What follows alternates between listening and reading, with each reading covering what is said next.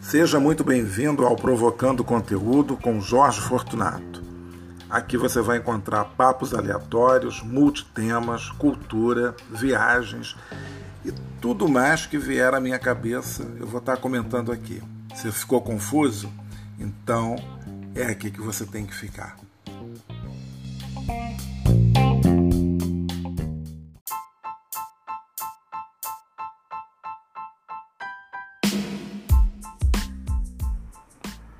Olá, tudo bem? Mais uma segunda-feira começando. Eu já estou chegando aqui nesse ritmo meio rádio AM, rádio FM, porque estou bem animado.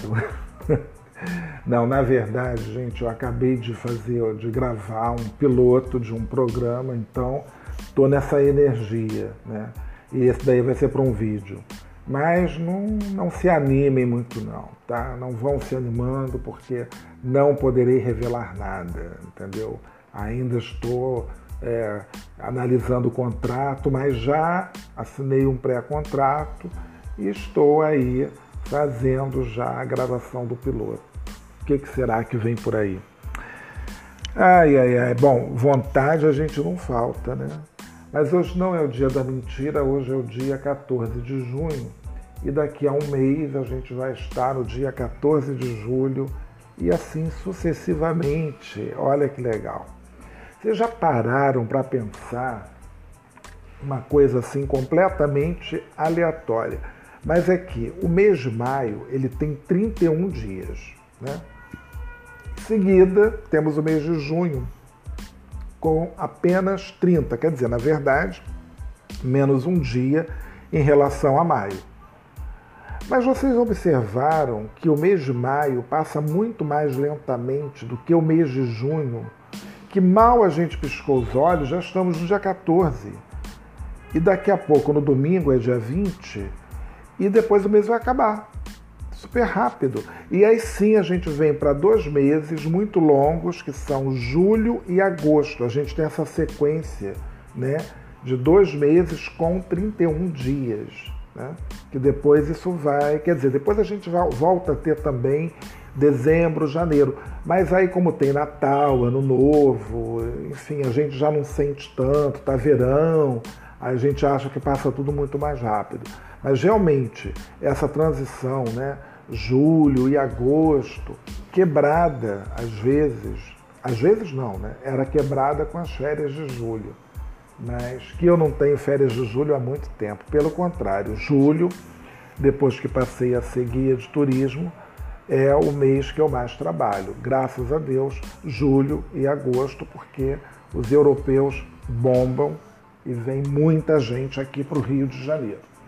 Não sei como é vai ser esse ano, ainda estamos vivendo esta tragédia desta pandemia, mas a gente continua usando máscaras, sim, tomando os cuidados, sim, passando o álcool em gel, sim, higienizando bem as mãos, evitando aglomerações.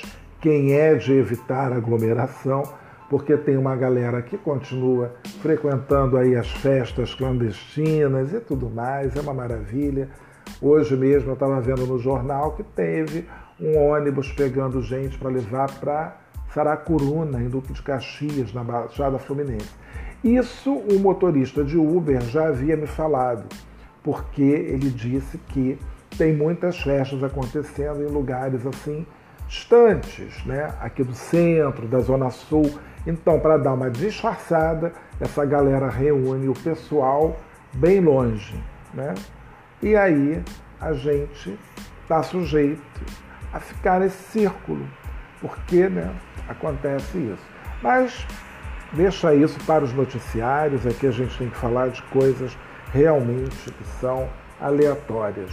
E nada mais aleatório do que eu não saí para caminhar, e deveria ter saído para caminhar, mas com o frio que está fazendo aqui hoje, dá uma certa preguiça. E aí eu vou realmente ficar por conta mesmo de trabalho. Já fiz uma reunião agora de manhã e vou ter uma outra reunião às duas horas da tarde. E agora aqui no meio estou gravando aqui essa conversinha matinal para meia dúzia de ouvintes. Eu lembro que essa coisa de falar que tem meia dúzia de ouvintes, de leitores, tinha um jornalista? Tinha não, né? Ele ainda está aí, mas eu nunca mais. Vocês acreditam? Eu parei de assinar o jornal no ano passado por conta da história do Covid. Eu achava que o jornal ia chegar em casa todo contaminado. Isso deu uma confusão, esse negócio do jornal. Bom, por fim, eu cancelei até depois a assinatura digital, porque houve uma confusão enorme. E esse jornalista, que eu me lembrei agora, ele escrevia para esse jornal, acho que não escreve mais, eventualmente alguma coisa, e ele falava que ele tinha 17 leitores na coluna, que liam a coluna dele. E eu aqui nesse podcast eu digo meia dúzia de ouvintes, né? Mas aos poucos eu acho que a gente vai galgando uma é, audiência, né? À medida que você tem alguma coisa interessante para falar, para as pessoas também ficarem te ouvindo, né? Porque esse bate-papo aqui está sendo muito bom para mim. Não vou dizer para vocês que não está sendo, porque ainda mais sozinho, então parece que você está comunicando assim para um monte de gente. Então está sendo assim muito legal, por incrível que pareça, está sendo muito legal. E passa rápido, né? Então, há um avião, falando em passar rápido, acaba de passar aqui na minha frente um avião. Eu já disse, né, que eu tô, não estou longe do aeroporto, do Santos Dumont. Enfim, então, gente, ontem é, eu estava vendo mais um episódio do RuPaul's Drag Race. Vocês sabem que no ano passado, com essa história da pandemia, né, e eu comecei a ver as temporadas, eu vi as 12 temporadas desse concurso do RuPaul. E era muito engraçado, era, não é muito engraçado, muito divertido. E aí eu fiquei ansioso né, agora, então tem, já está na 13 terceira temporada e é muito divertido porque o RuPaul é um cara mega inteligente, ele realmente ele criou essa drag, né, que na verdade a gente chama de RuPaul mesmo, e é muito divertido, tem umas tiradas ótimas. E os outros rapazes né, que se apresentam e tal no programa também, algumas drag queens realmente são muito divertidas, tem muito time para comédia e tudo mais. E, e a gente se, eh, se, diverte muito, né? Então, isso daí tem sido assim, tipo, um alívio em meio ao caos, né? Eu não sei se vocês já viram algum dos episódios, mas é sempre é sempre bem divertido. E eu também comecei a ver pela enésima vez a novela A Gata Comeu. Como vocês sabem, a Rede Globo não está com novelas, é, novelas inéditas, está passando sempre reprises. E começou a botar muita coisa no Globoplay. Então, eu já assisti o Bem Amado, toda, uma novela que eu não vi, porque eu era é, criança, né? então não, não vi essa novela. Era muito pequeno, passou em 1973. Então, eu não tenho essa memória de bem amado. E aí aproveitei para ver. E agora estão passando A Gata Comeu, que é uma novela divertidíssima, de 1985, que na época eu também eu não assisti.